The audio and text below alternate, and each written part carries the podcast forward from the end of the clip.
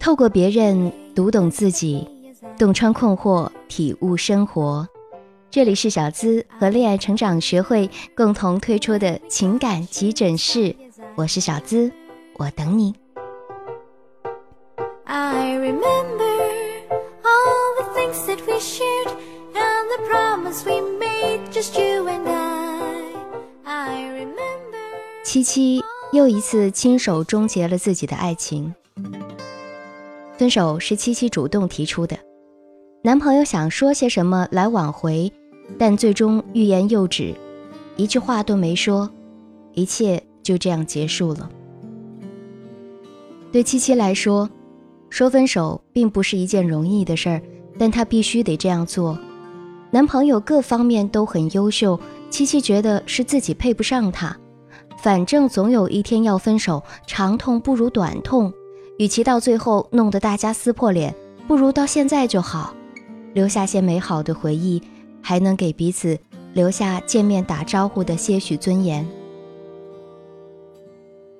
其实所有人都知道七七为什么会这样，但是大家都选择缄默不说破，因为这是七七的底线，只要有人触碰到，后果就很严重。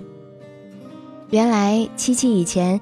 因为一段非常惨烈的恋爱得过躁郁症，直到现在他都在靠吃药抑制病情，这让他十分自卑。为了掩饰自己的真实情况，他从来不会和别人走得太近或者成为闺蜜。他十分害怕自己的这种缺陷被暴露，从而招来别人或同情或异样的眼光。在爱情中更是如此，一旦他发现自己快要离不开对方。或者自己不能控制自己情感的时候，就会选择分手，因此他错失了很多美好的缘分。他不是不爱，也不是不想爱，而是不能爱。因为这件事儿，七七自卑到了骨子里，他觉得自己和正常人不一样，他这样的人只能够带给对方痛苦，他配不上那么好的男朋友。同时，极度自卑的他，也极其害怕受到伤害，所以七七总是在恋情还没有走下坡路的时候就选择放弃，以此来逃避他自以为是的来自于对方的伤害。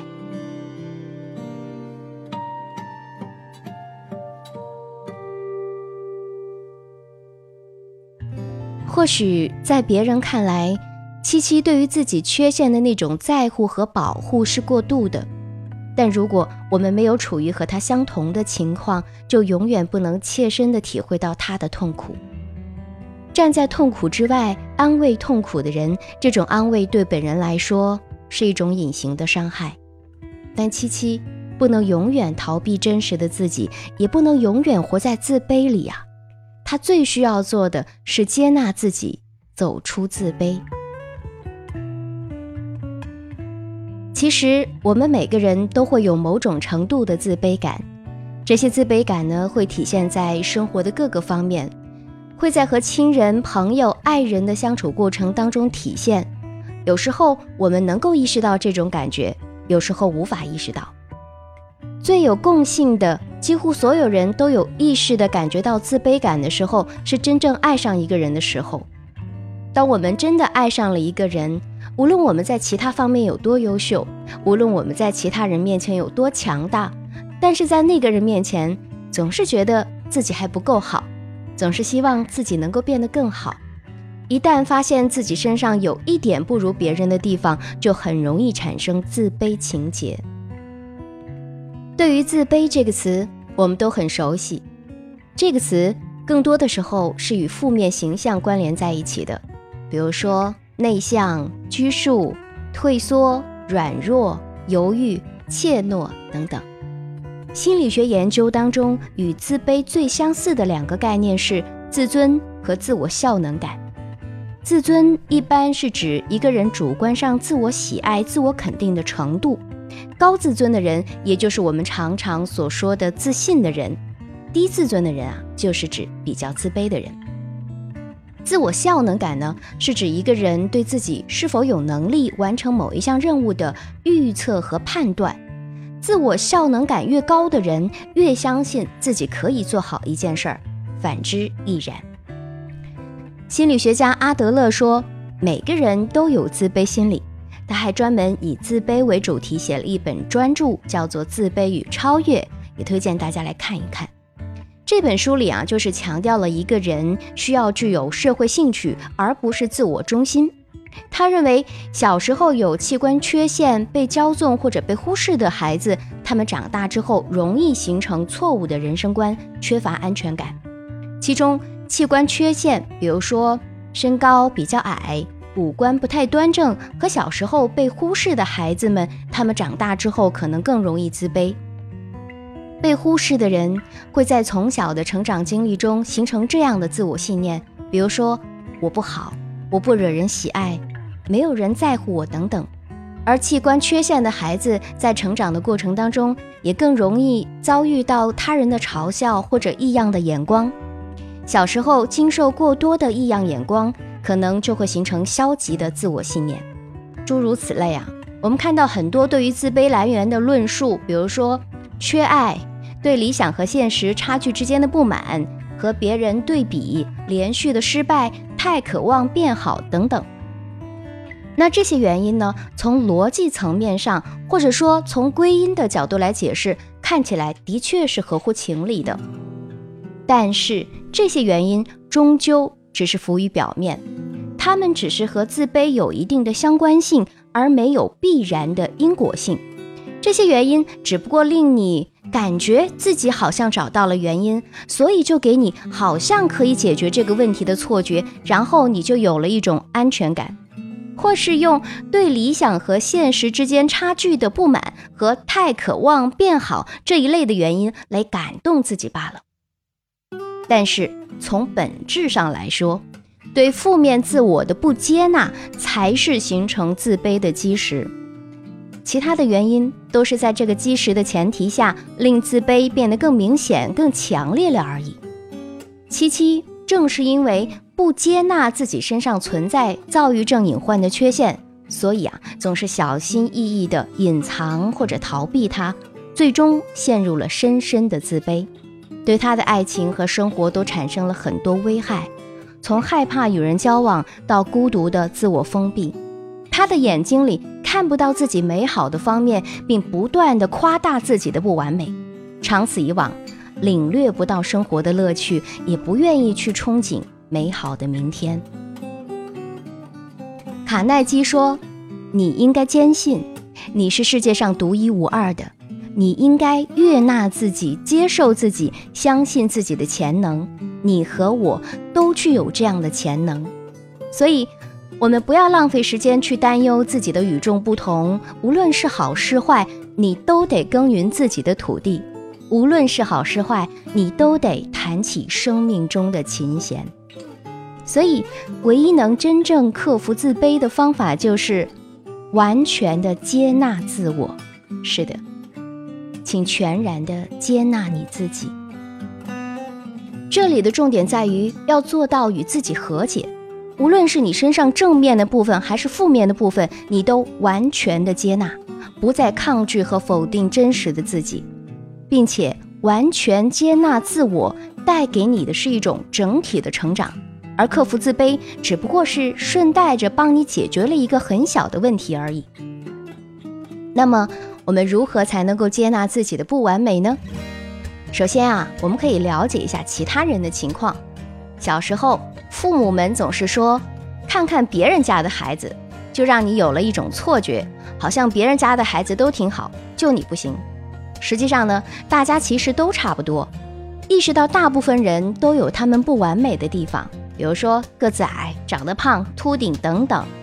当你意识到自己和其他人也没有什么不同的时候，就容易接纳自己了。那这个方法最显著的用途就在于。告诉一个有心理问题的人，其实大部分人都有心理问题，这样他可能瞬间就没事儿了。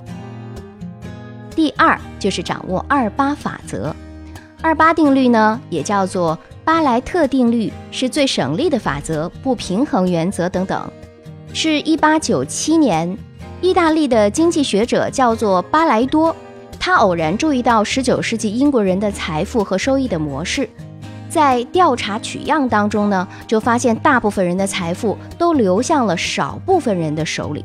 同时啊，他还从早期的资料当中发现，在其他的国家都发现有这种微妙关系一再出现，而且在数学上呈现一种稳定的关系。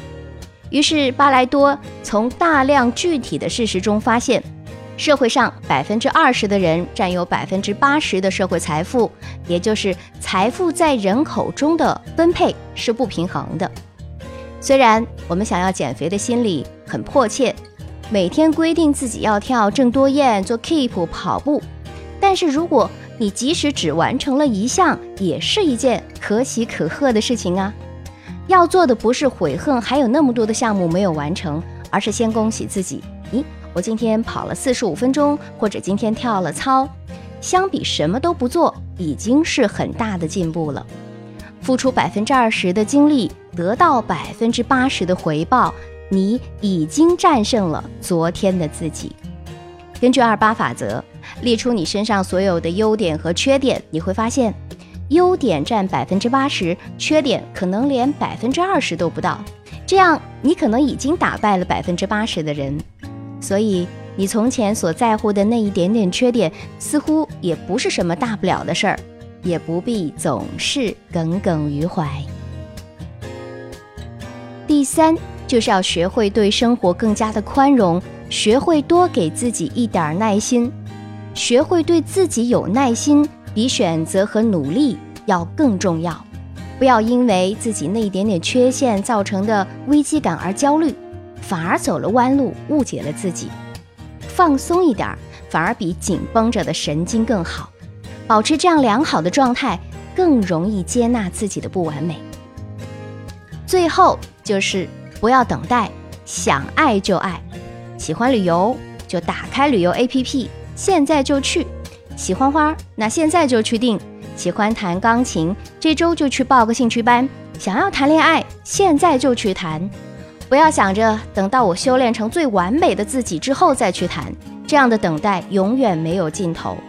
人生啊，总是需要阶段性的奖励自己，否则你会没有成就感，这样就更容易陷入自卑。当你满足了自己，才会产生更大的动力去接纳、喜欢全部的自己和自己的人生。所以，想对你说，现在就去做，just to eat。爱包容了一切感情，也包括那些我们努力掩饰的东西。荣格曾经说过：“与其做好人，我宁愿做一个完整的人。”我们必须学会和自己身上所有的可能性和谐共存，只有这样，我们才有可能得到真正的自由。我们必须原谅自己的不完美之处，因为不完美原本就是这世界的一部分。承认和接纳完整的自我，意味着要平等的对待自己身上的每一项特质，既不刻意彰显，也不用刻意去压抑，这样自如的你，才是闪闪发光的你。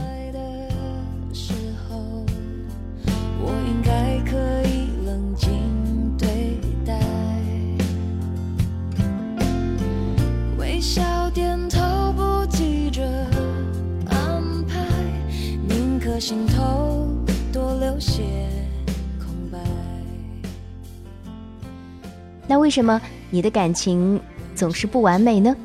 如何谈一场高质量、高匹配、高甜蜜度的恋爱呢？遇到了棘手的情感难题，都欢迎你找到我。希望得到小资的一对一私密指导，可以通过微信小助理找到我，直接添加助理咨询师小糖糖的微信。